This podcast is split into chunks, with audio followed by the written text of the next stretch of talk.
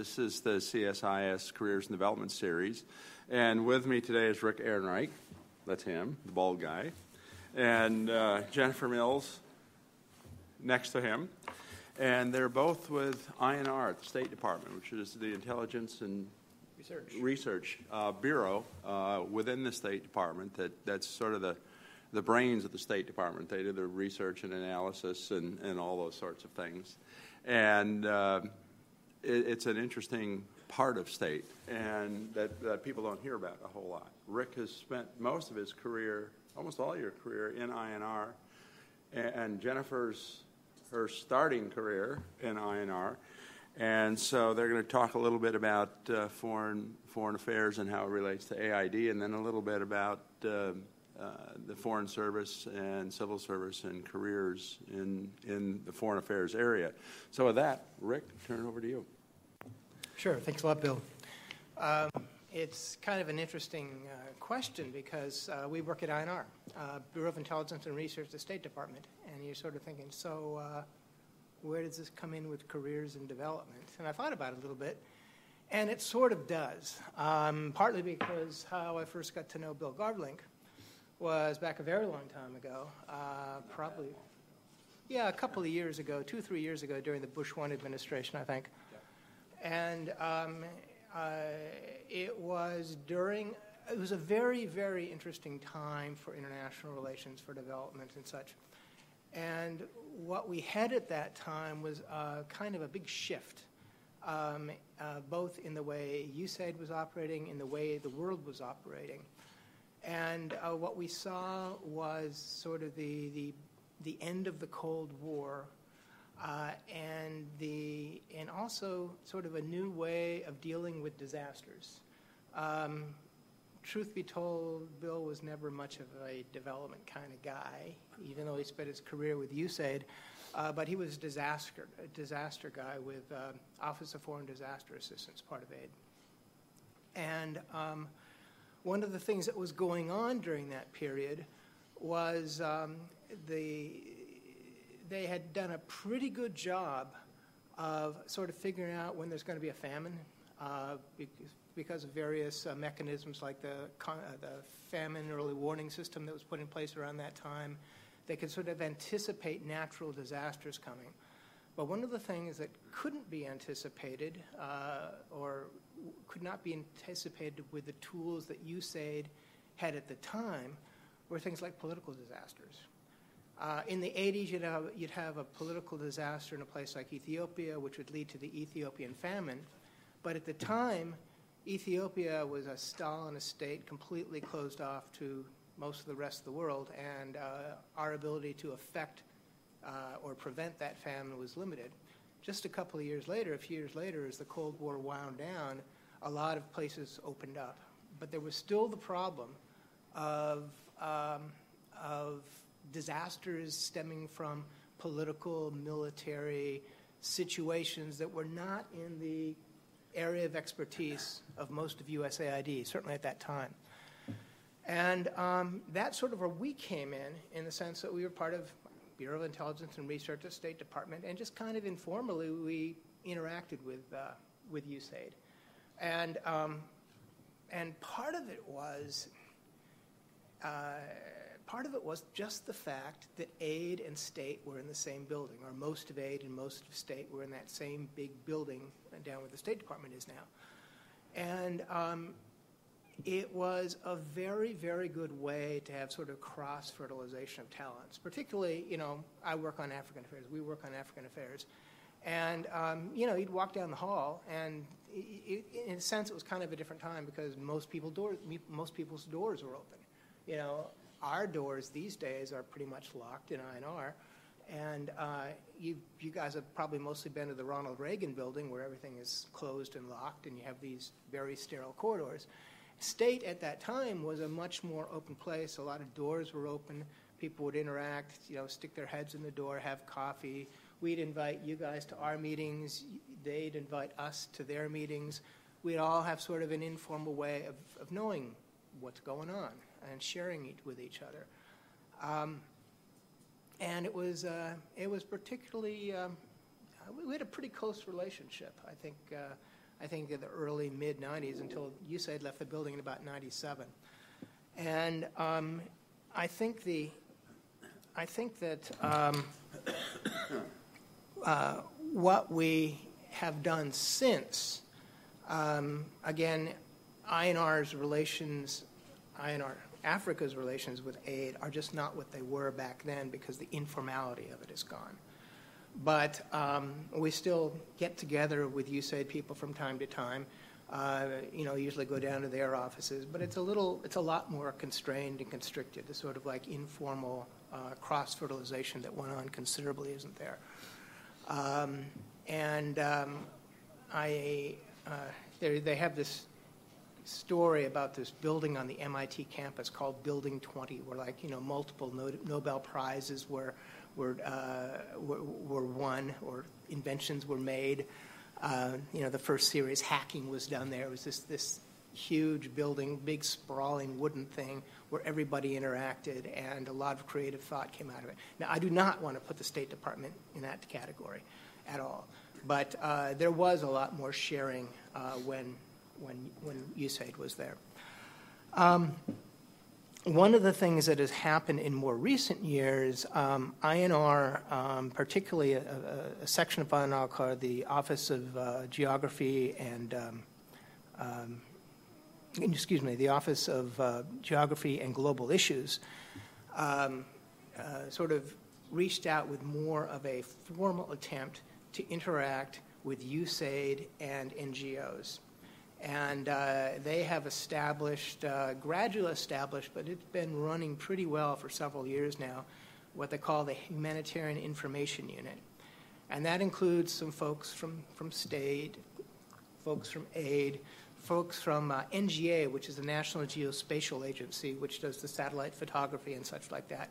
And the idea is to put, uh, have a, like a clearinghouse of information that aid and NGOs would be uh, able to, to access fairly easily. Um, it's, it's a little more formal, uh, but I think it generally works fairly well. And there's some, there's some old uh, OFDA alumni uh, that are still working there.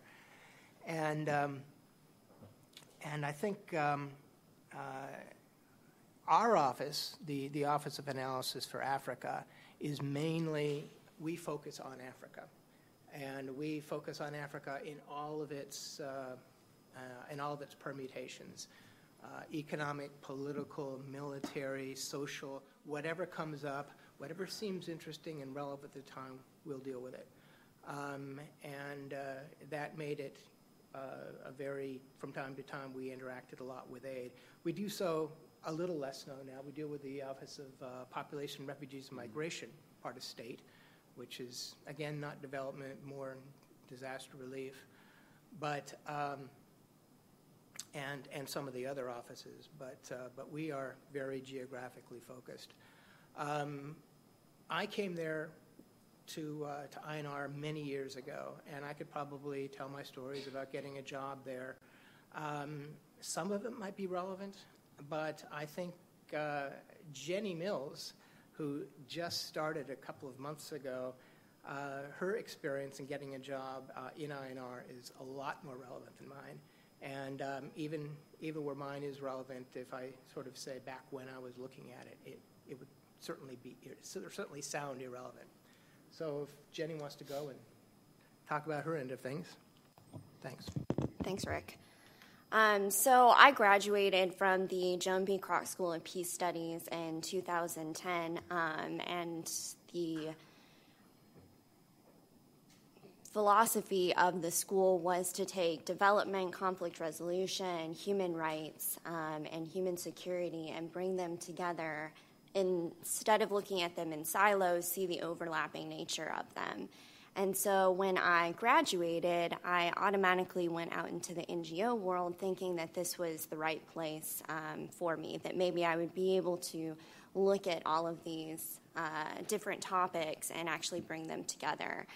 So I went out into the NGO world, worked for a number of human rights organizations, peace building organizations, uh, but still realized that they were operating very much in these silos.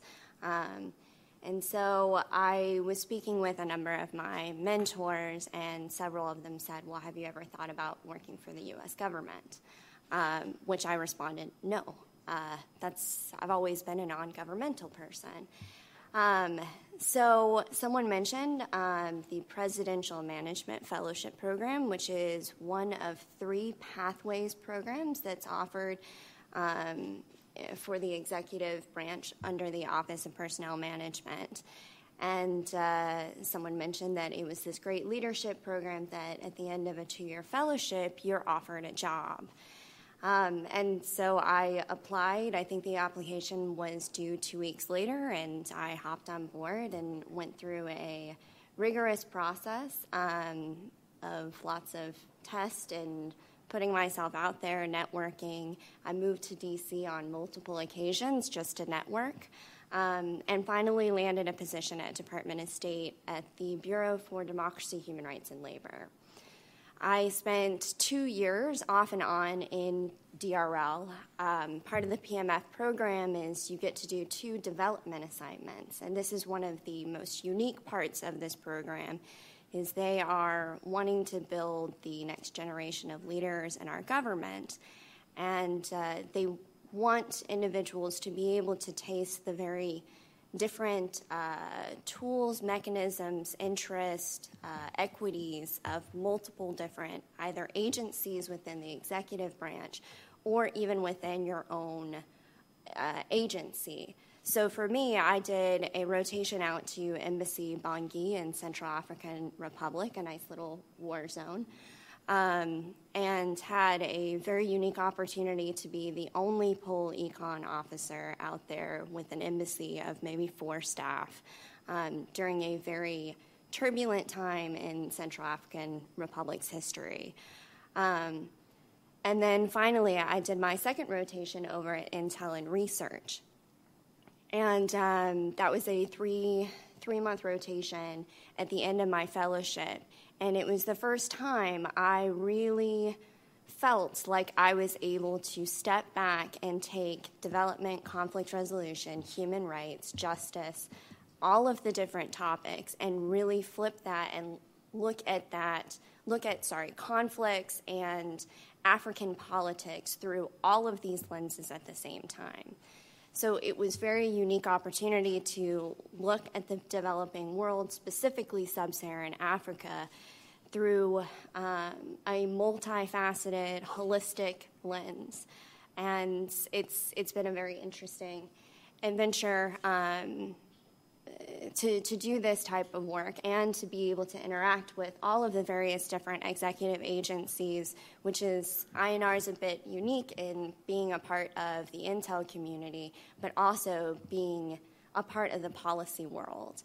Um, so, so that's kind of my story. Um, the Presidential Management Fellowship Program, I ended it and converted over to INR in August. Uh, so that's one of the biggest benefits of the program is that once you complete it, you can just move straight over into a full-time position. Thank you. Uh, great. Uh, just a comment, a question for both of you in terms of inter- you uh, with through INR you interact with uh, other parts of the U.S. government, the State Department. How about the United Nations? Do you interact at all with those those folks? Not normally. Um, you know, we'll occasionally have uh, folks like the UN group of experts, which will come to D.C., and you know, sometimes we know these guys personally. Um, we don't. We'll occasionally do briefings um, if U.S. UN wants us to do, mm-hmm. and they'll ask us to come to New York to do a briefing. Um, occasionally, a UN person, an SRSG, or uh, will, will come through and talk about their issues. Mm-hmm. But we don't have, as far as I can tell or recall, I don't think we have much direct um, sort of day-to-day interaction. It's sort of, uh, uh, yeah, we don't we don't interact with them day to day. It's sort of things come up and we'll mm-hmm. talk to them. I think all I would add is we do have U.S. military advisors that sometimes can be embedded in the peacekeeping operations overseas.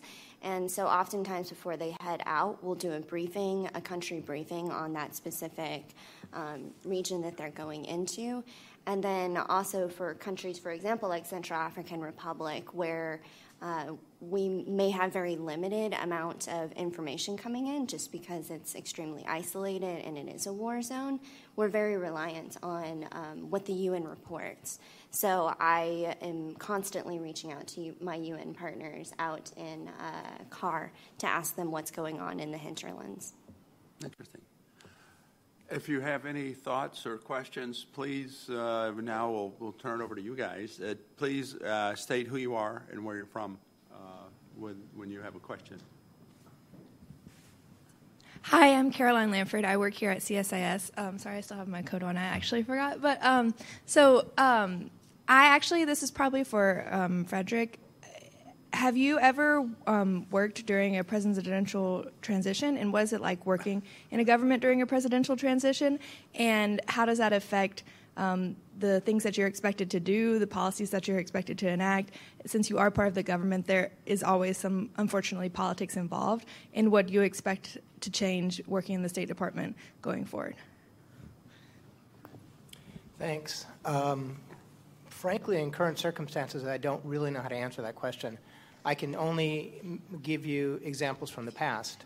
Um, I have worked in several administrations, um, Republican to Republican, Republican to Democrat, Democrat to Republican, etc. Um, and I think that one of the things that we have always seen in the past is you kind of know who the people are coming in. Um, there's a certain track record you might have worked with them in a previous administration. They've written things. You've seen them at events like CSIS. Um, and you, you kind of know who the new crew is. Um, sometimes you've worked with them before. And um, I think that what's unusual right now, at least in the Africa side of things, and I think in general in the state, we really don't know who, I personally don't know who the new crew is. So it'll be it'll be a learning experience. And uh, ask me in a few months, and maybe I'll have a better answer for you. But um, but uh, we're just trying to figure out what's going on. I think the the mantra that goes that that's going around, and it kind of is a mantra. It's like be professional, be professional, be professional, and um, and that's kind of what we're that's kind of what we're trying to do now, and um, and uh, we'll we'll see what happens. Just to follow up on that, are you guys doing any uh, briefing papers or for transition teams or anything like that? Yeah, um, we're we're working on a few. I think we actually um, uh, some folks pulled together a meeting oh, just a few weeks ago on on transition papers and what various assistant secretaries of state for Africa and Africa directors at the uh, National Security Council and national intelligence officers what they all sort of found um, interesting and relevant. And I don't think it would be, you know, spilling the beans to basically say it's like, you know, don't treat us like idiots. We actually know this stuff. Um, tell us what we don't know. Don't give us long papers. Um, you know, so don't don't treat us like children because we actually have a pretty good background on this stuff. Um, don't give us tons of stuff to read because we're really, really busy. Um, but if there's things that we that have come up in the last little bit of time or something that we should really know, uh, let us know it.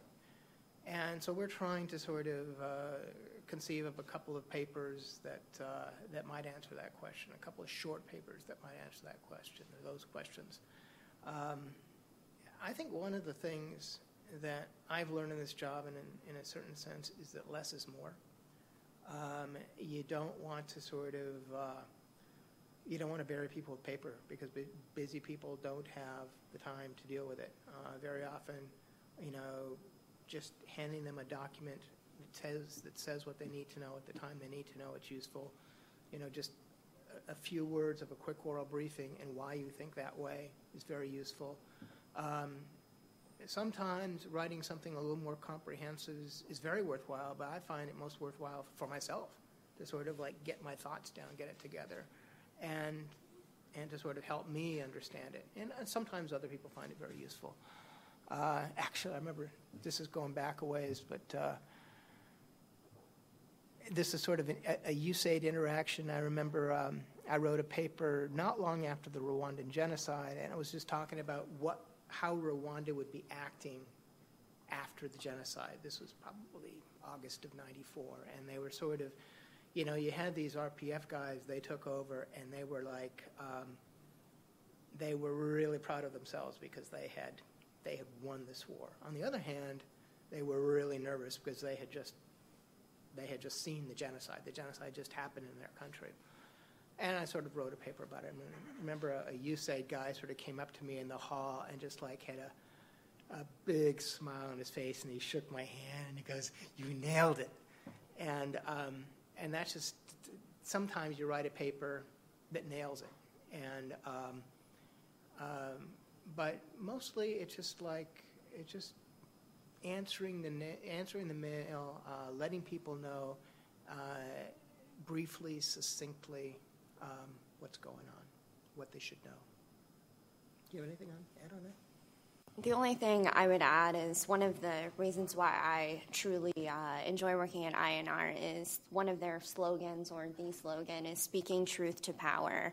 Um, and I think this is very relevant because we, even in INR, we have dissenting papers. If there is something that we don't agree with that's going around the government, we'll actually write a paper saying, actually, INR thinks X, Y, and Z because of this evidence. Um, and so I think that's at least my approach personally to this transition is that our job at the end of the day is to speak truth to power. And that's what we have to continue to do. And I will say that in the past, we've been backed up by our superiors, um, you know, at the assistant secretary level. And there's sort of a culture at state to sort of, um, you know, they might disagree with us and roll, our eye, roll their eyes, but they read it, they pay attention to it, and they take it on board, um, even if they don't, even if they end up following a different uh, policy.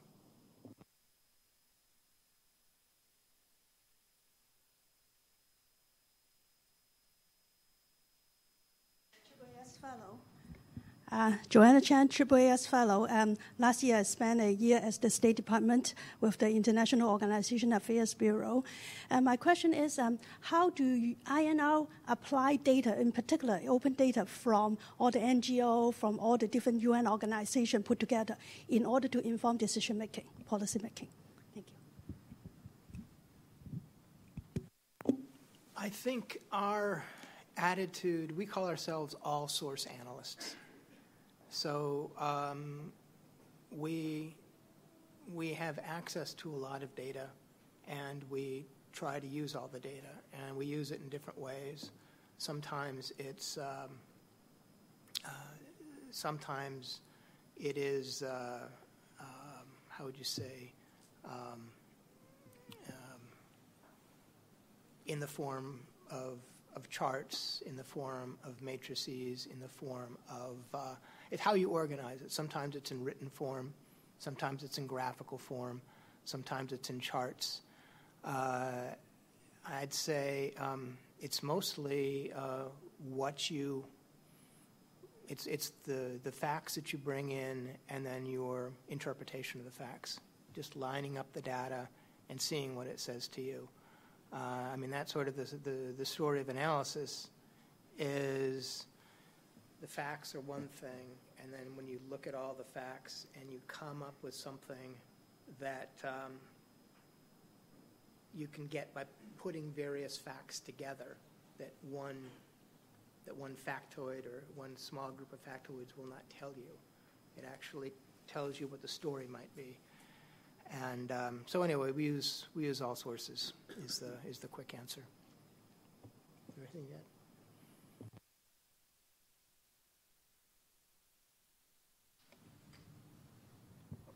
Hi, I'm Heather. I'm an intern at USAID. Um, you talked about, uh, I'm sorry, Jennifer, you talked about being a um, presidential management fellow in um, Pathways internships. Will you talk about other hiring mechanisms at state? So I know there's a variety of different um, fellowships uh, that you can, like the Boren Fellowship, and unfortunately, I'm not going to be able to speak to many of these um, just because I haven't really been involved in it. Um, I can say specifically with the Presidential Management Fellowship Program that uh, this is an outlier or a very unique uh, set of the fellowships because I don't believe any of the other ones have the hiring authority at the end of it.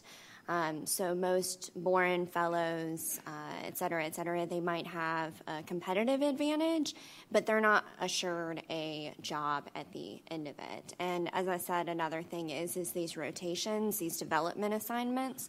None of the other fellowships or internships uh, have that opportunity to to do that. So sorry, I know that probably doesn't answer your question, um, but I would definitely give two thumbs up to the PMF program. So if you're going to do one, do that one. I just might add a little bit. Um, I have to say, in general, our office um, does not generally go after PMFs. Um, very often, uh, PMFs are are early in their career, and um, they're not really sure what they want to do. And uh, we've had some experiences where PMFs have come in, done a good job for a while, and then, you know, left fairly suddenly to do something else. Uh, so I would say in our office there has been something of a prejudice to um, maybe hire somebody that's been around long enough, a to get some experience, but more importantly to uh, get a sense of that this is the kind of job they really want to do. Um, Jenny was interesting because she was just rotating through with us as, uh, as a DRL PMF, uh, Democracy, Human Rights, and Labor PMF. And um, she nailed the job. She was really good at it, and she really liked it. And we had a slot, so everything just sort of came together. Um, but if she had applied to us as a PMF a couple of years before, whenever it was that she was looking, um, we probably just weren't in the market. Um, so um, that's just a, a, general comment on, on, on PMFs. Uh, but that said, much of INR um, does, uh, does love PMFs and brings them in. So um, if you get into INR uh, via PMF program uh, and uh, then you talk us into it, we'd uh, be happy to have you.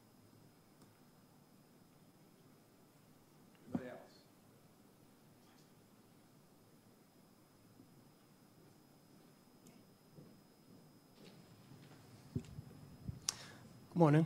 Uh, I'm Jesse Dan, and I'm a business strategist. And this question is about government accountability, I guess. And how would you uh, measure your own performance within your office, or how do you measure it? That's a good question. That's a really good question. Um, and that's something that I don't think I have a really clear answer to. Uh, we do try to have like metrics about how many how many papers you write, and um, we have certain minimums for that sort of thing. But as I was saying, alive is not being effective is not necessarily quantity.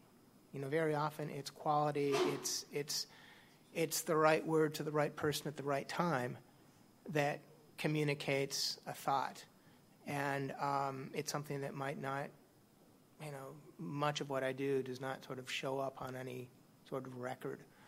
Um, I think. Uh, you know, obviously, if you write something that nails it, that um, that uh, tells people what they need to know when they need to know it, um, goes beyond the conventional wisdom. Um, that's that's success. But then again, how do you measure that? It's it's hard to. A lot of the stuff is hard to measure. Um, we're generally we're generally well regarded by um, by the people that we support. uh, mostly the State Africa Bureau, but also other bureaus, including sometimes international organizations, sometimes DRL. Um, and uh, and I think that means something, but again, it's very hard to quantify. So I think I think it's just one of those. It's one of those. Uh, uh, I guess the answer is you know it when you see it, but um, it's it's you know there are certain minimal minimum uh, uh, metrics, but you know you can make all the metrics and still be a crappy analyst, uh, or you can make very few of the metrics or barely make the metrics and just be outstanding. So it's it's one of those things that we haven't quite.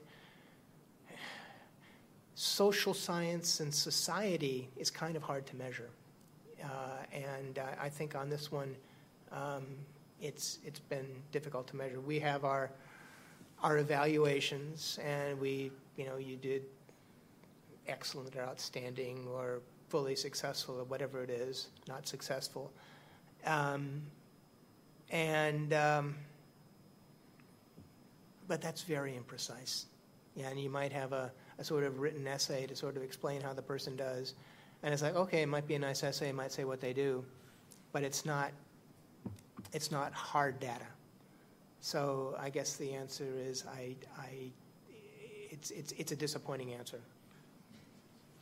I, I would just add from from uh, having been in different bureaus in the State Department and AID, but interact with with Rick and, and other folks at INR, it's in a, in a sense it's a relatively small world when you're working on Africa. And if you've been around for a few years, you get to know the folks in INR, whether you're an aide or I was in the Africa Bureau at State and, and PRM, uh, and then various places in AID.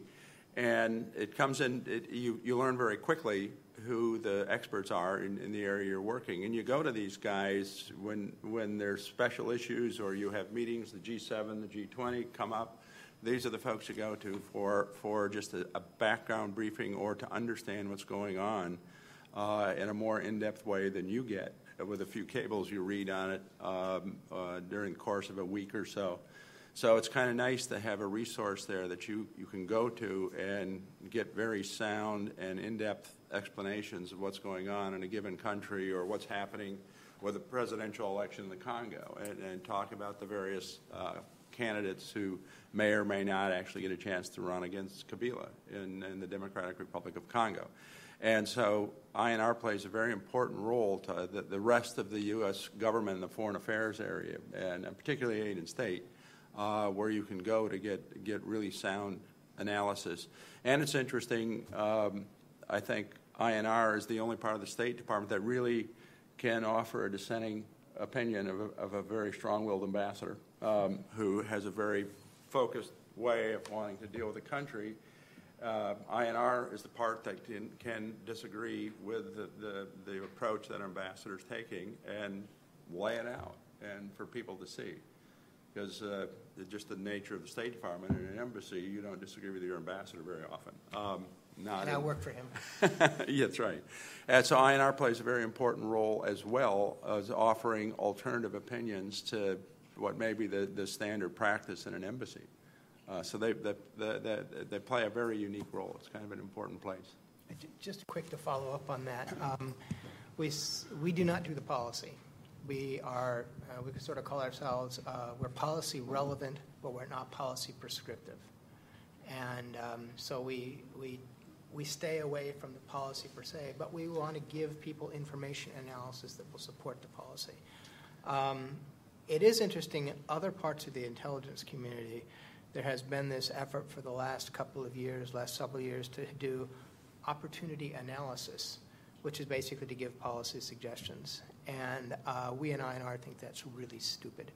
Uh, stupid for two reasons. One is um, a lot of the policymakers are pretty smart people who've been thinking about this stuff. And so I would say that, you know, when I'm on my game, maybe once every year or two, I'll come up with something that's a really good idea that somebody hasn't thought of yet. You know, once every year or two at best. Um, and, uh, and I think that's better than most. Um, but the other thing is, is when you start writing for policymakers, when you start putting down, this is what I think our policy should be, I think intellectually you kind of corrupt yourself because you start rooting for the outcome that you want based on your policy suggestion. And I think that to do our jobs well, we should sort of be rooting for nothing. We should, we, we should be rooting for the right answer so that even if, um, you know, even if uh, it is doom and gloom, it's like, well, I nailed that one. I got that one right. Uh, so the world's gone to hell, but it's like, I called it. Um, you can die with a smile on your face, I suppose. Um, I'll stop now.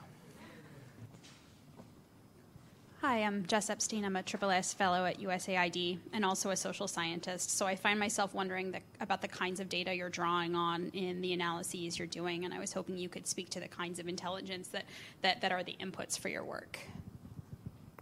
I'm sorry, that's classified.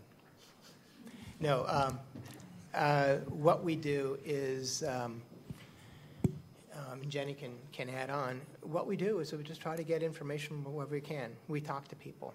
Um, we we read the cables that, that Bill writes from from DRC or wherever. We read the intelligence um, yeah. from all sources, uh, from all the agencies. We um, we read the press. Um, we we read articles. Um, we read blogs. Um, we read Twitter links. Um, just we, we read, uh, we talk to people. Uh, we talk to people who are on the scenes. As I say, I, I we also get out there from time to time. I worked uh, I worked for, for Bill for a couple of times, a couple mm-hmm. of different times, um, about six weeks apiece, when he was ambassador out in um, in uh, DRC. Uh, Jenny was spent four months in the Central African Republic, and um, so we, we, you know, next week the African Studies Association is going to be in town, and I, we plan to spend a good chunk of time sort of hitting some of the sessions and chatting to old friends and meeting new people and trying to figure out what they know. Uh, so it's um, it's just uh, some people are more systematic about it. People do it differently. You know, we have some people that you know they sit at their desk and they read everything, absolutely everything, but they don't talk to people and they don't like to do as many TDYs overseas. You have other people that like to do a lot of TDYs and, um, and might not be as focused on the reading. You have some people that do, do it all. Um, it's just, uh, there, there's a little bit of room in our office for different ways of sort of doing the job. But as long as you, um, as long as you have good, uh, as long as you're knowledgeable, as long as you're insightful, uh, as long as you can contribute, that's, that's what we look for. I hope that answers the question.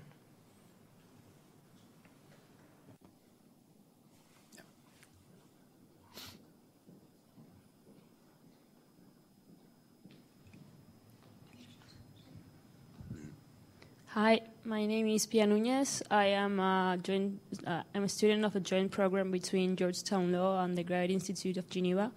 I think my question would be more for, for Jennifer.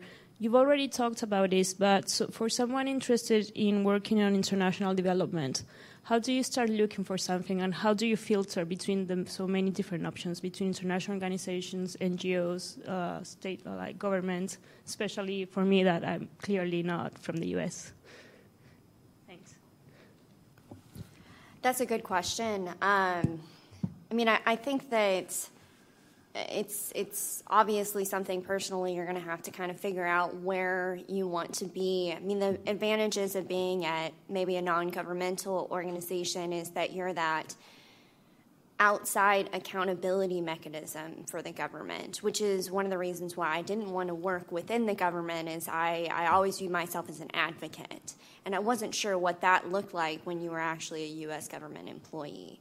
Um, but then, as I went over to Department of State, I found several bureaus where I could still be an advocate in sense, even internally. At Democracy, Human Rights, and Labor, we represent very, uh, I don't want to say narrow equities, but very specific equities, making sure that our foreign policy has human rights at the core of it. Um, and good governance principles, which is not always what we view as our traditional national interest, um, but we represented the values of our country. Um, so that was a wonderful place to work, and I felt like I was able to continue to uh, use my background. Sorry, background in international development, security, human rights, those principles were integrated into that position. And as I said before, with, with INR, um, I was able to bring my knowledge and background into my analysis. So, I mean, when navigating the waters of, of whether or not you you go to an NGO or you go to a think tank or um, you become an academic or whatever else. Um, I think for me, it's it's just being able to identify what are those core values and principles, and what type of angle do you want to come at it from. Um, I mean, in addition to answering some also going back to another question on, on what sources we use, um, think tanks. Uh, I, I meet with individuals that work at think tanks, and they come at uh, these issues from a very different perspective. So each one of them, NGOs, think tanks, academics, all of these individuals we use in our analysis in INR. So they all have value. So that's my advice is probably to try a few things. I worked in the NGO world as a consultant as well as um, a full time employee. I loved it. I would do it again. Um, and as I said, I, I, never thought I'd be working for the U.S. government, um, but it has been. Yes, another plug I would say is working for the U.S. Government, no matter what position you have, um, you are likely going to be interacting with the U.S. government. They're going to be an audience, they're going to be an entity you're pushing.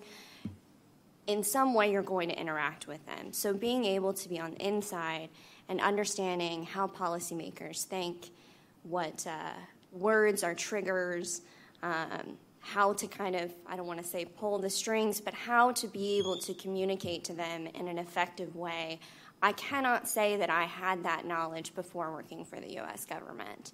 Um, so I highly recommend if you've got the chance, do an internship, try to get some experience with US government or another government just to be able to understand the complexity, the opaqueness, the way in which to kind of awake the higher arc is what I would say because these policymakers, as Rick mentioned, they're very, very busy. Um, and so I know the Enough Project just made this two page document on how sanctions can be effective overseas. And uh, I sent them an email and said, Thank you for making it two pages. Like, people are actually going to read this versus a 50 page document that we might get through the executive summary. It's just there's very limited time. So I think that getting that perspective is very, very helpful. And just to add, I think as well, um, you have the, the U.S. government, you have the private sector, you have United Nations, you have NGOs. You're around the business, you, you people move back and forth among these various options all the time. Uh, I've worked now. I work for an NGO. I retired from the government. I've worked in state and aid. I was here at CSIS for for a number of years. So people move around, and uh, I think, which is very good. Uh, it's cross fertilization, and you get to, to engage at all different, from different perspectives, uh, and and to, with different people. Um, so it's it's it's really good to work in all different sorts of uh, the elements of foreign affairs. Uh, on yeah, I. Um, yeah, I would. I would just uh, uh, add on to that, and I think you mentioned something like that similar, uh, a little earlier, and that is the longer you're in this field, the more you get to know the other people in the field, and the more they get to know you. And if you do a good job, that you get they get to know you and like you and respect you. And um, so, if you're in the field for a while, um, you you uh, you kind of establish yourself. Just. Uh, Hi, my name is Hannah. I'm with the Genocide Prevention Center at George Mason. Uh, my question is for you, Jennifer, um, specifically from your experience working in CAR. Um, do you think there's an action or actions that the U.S. government could have taken in relation to conflict prevention rather than conflict response that would have made a difference at the time? That's a really good question. And last week, I think I went to a workshop on atrocity prevention, specifically looking at it in the broad context and whether or not we're actually going to have an atrocity prevention board in the next four years or so. Um, but then also flipping it specifically on the CAR context. I mean, what I'll say is you know, being in CAR, I, I actually grew up on a very small island in, in Africa called Comoros and went through six attempted coups, a seventh successful one, and thought that this was one of the most complicated little countries in the world and decided to go out to CAR because I thought that it would be even more interesting. When I got on the ground, I realized that it's, it's a, an extremely complicated conflict, maybe the most complex that I've ever seen. Um, and coming back from my, coming back to my conflict analysis and resolution, I mapped out all of the different com- conflict dynamics and realized it was one that, you know, you almost like a web, you, you pull one string trying to solve the problem, and it affects the rest of this web of, of relationships with the conflict dynamics, and it usually exacerbates or even destroys another sector. So in, in a roundabout way, sorry. Um, I think that our policy in CAR has been very effective. Um, and I think that one of the hard things about conflict prevention, atrocity prevention, is it's very, very difficult to measure. You're measuring something that hasn't happened. And I mean, I think that CAR getting through an election, which I can say, to be very honest, was a very difficult thing to do. And being on the ground at the embassy during September 2015, when things started to kind of unravel and we started seeing what we saw back in 2012 these ex Seleka, these armed groups moving to Bangui to take it over, we reacted very differently in that circumstance than we did a few years ago. So we are learning lessons and we are addressing things different. And I think that you know, maybe our policy back in 2011, 2012, I know a lot of people have argued that we were too late. We maybe started implementing better policies, looking at more long term solution rather than just that reactive nature. And we may have made some, I don't want to say mistakes, we made calls that didn't necessarily have the outcomes we wanted. But we have learned a lot from it. And now that our embassy is reopened there, we didn't close up shop in September 2015. We considered it. And the EU pulled out, and other missions did, but the US stayed. And some of that was learning lessons from the years in the past. So I, I think that with CAR, we continue to look. If you all were looking at the, the donors conference that just happened uh, last week, we um, are providing the largest amount of money. Um, so I think we are learning. We are learning that Central African Republic, though there's not great U.S. interest there, natural U.S. interest there. Um, this atrocity prevention angle, conflict prevention, understanding the regional impact of a country like CAR being consistently in crisis is something that the U.S. government should be paying attention to and putting a lot of interest and policy and decision, good decision making into it. Let me just follow up on that. Sort of the, the idea of unintended consequences had nothing to do with the Central African Republic, but as Jenny was talking, I was thinking of the case of Libya a few years ago. We wanted to prevent a genocide in Libya. Uh, there were reports that Gaddafi was going to be moving on Benghazi in force, um, threatening to, to kill every man, woman, and child in the area.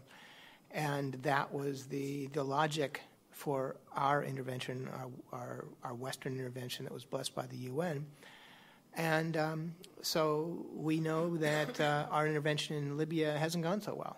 It has basically created a tremendously unstable state. Um, Gaddafi's gone, but he's been replaced by a fairly chaotic situation. Um, so we, we know what happened because of our intervention. Uh, what we don't know is what didn't happen because of our intervention. You know, would Gaddafi have just stabilized the place and then gone on ruling more or less like he would have? Would he have gone and wiped out everybody in Benghazi and had, you know, a, a genocide on our hands? Uh, so it is one of those things that it's very difficult to sort of, um, you know, know when you've succeeded. You know when you failed in, in retrospect, but uh, sometimes, uh, sometimes your success is based on what, what didn't happen.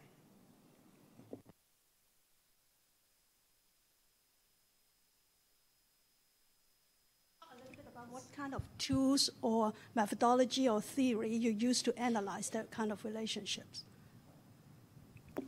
Well, I'm a, I'm a conflict uh, resolution kind of guy. Uh, my, so I, th- I think in terms of conflict resolution, I think in terms of, of history. Um, and what I mean by history is um, the idea of of history as opposed to political science is in history you basically gather all the data, all the data you can, stare at the data, and then try to make sense of the data you have. Uh, in political science, you you look at the various models that are out there and then apply the models to the data. And so I would say I kind of do both. I think my my prejudice is history. So what I tend to do is try to like look at all the angles. But then um, I studied a fair amount of political science and, uh, and comparative and, um, and uh, conflict resolution. And so I tend to sort of bring some of those models in as, as appropriate. But it's not a, it's nothing fixed for me. Um, I suppose if I have a, uh,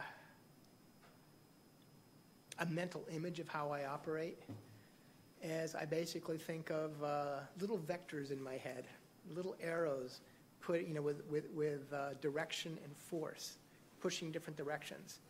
And I look at all the data and I sort of see how they might make the various arrows, what directions and how strong the arrows are. And this is all going on in my head, and then I, um, and then you just sort of add up the arrows and uh, sort of see what general direction you might be coming up with. Um, that's kind of a, a, rough, it's, it's very hard to sort of explain how you think, uh, but that's, and, and I think other people do it differently.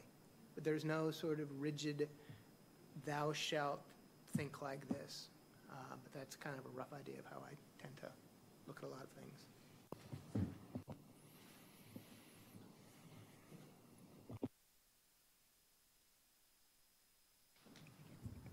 Hi, Patricia Flanagan, USAID Africa Bureau.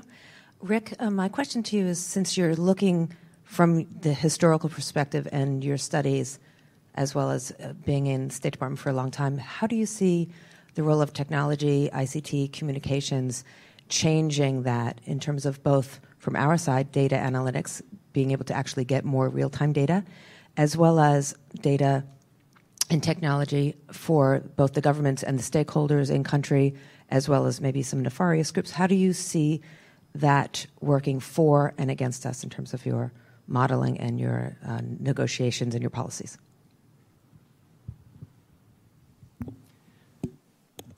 Well, it means the data comes quicker.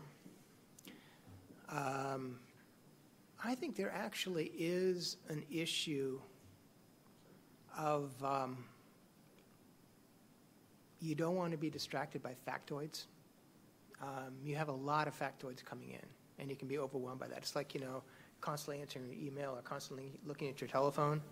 Uh, sometimes it makes sense to sort of um, sit back and digest the data you have. Uh, digest the data, work on that. And uh, rather than constantly being um, concentrating on the new data. Uh, sometimes the new data is important. And what I mean by new data, I mean, uh, you know, it's okay to check it once a day uh, if it's as, as opposed to uh, every five minutes. Um, I think that sometimes you could, if you focus too much on the data, you're, you're, uh, you're uh, distracted. Um, does that answer? That, is it, what's the question?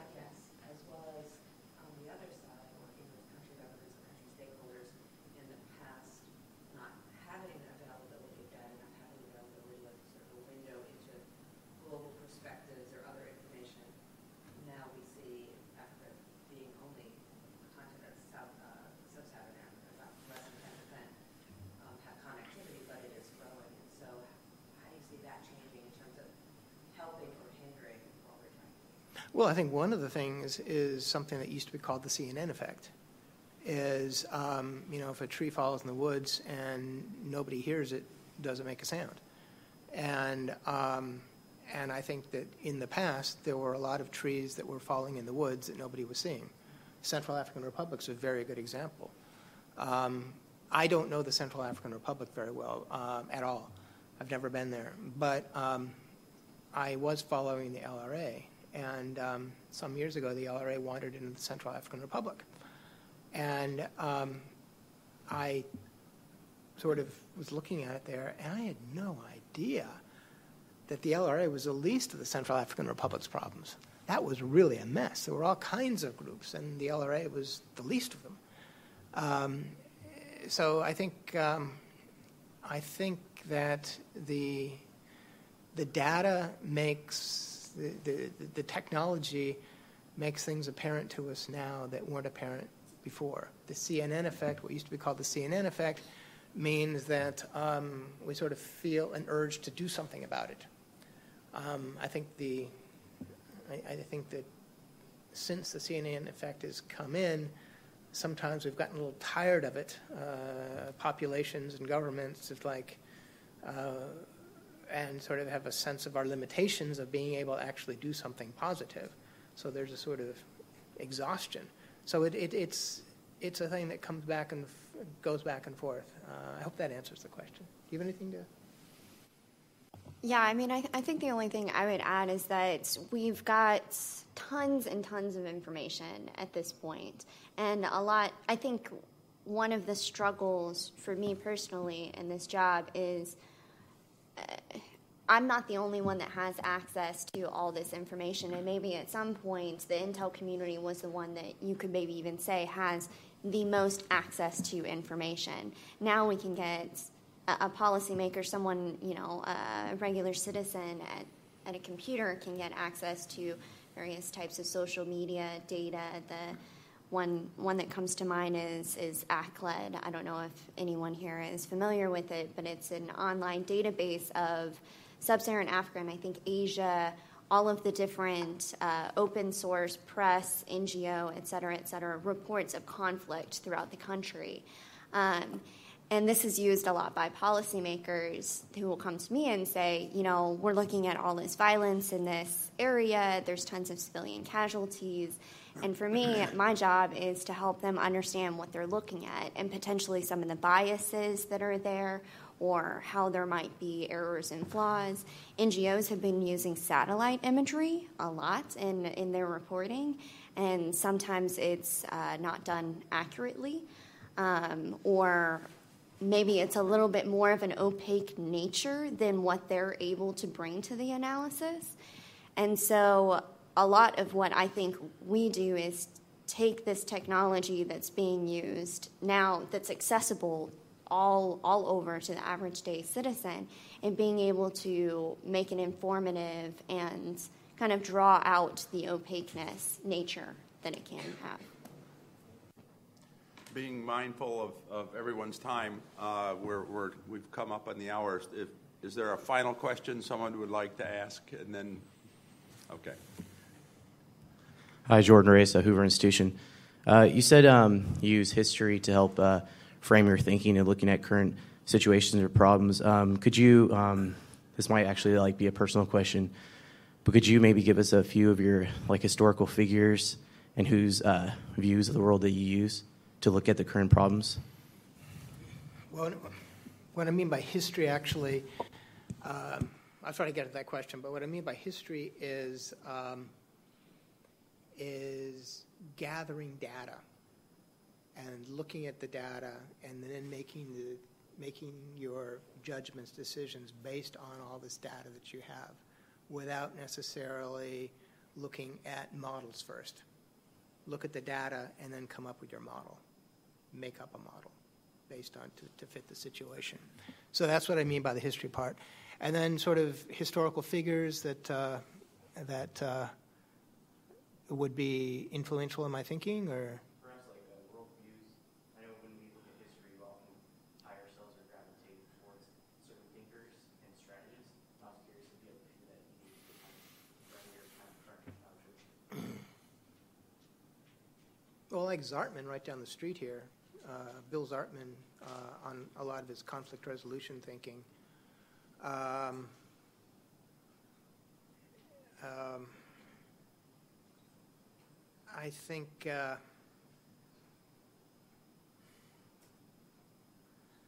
I don't know. Um, I don't really. I'm not necessarily inspired by historical figures, uh, if that's the right word. Um, I mean, I sort of, you know, there are certain presidents or world leaders of one sort or another that I like or respect, or, you know, well, they might be flawed in this way, but they did this good thing. Um, so I, I don't really, I, I haven't really been intellectually inspired, I don't think, by, by a world leader, uh, by a historical figure.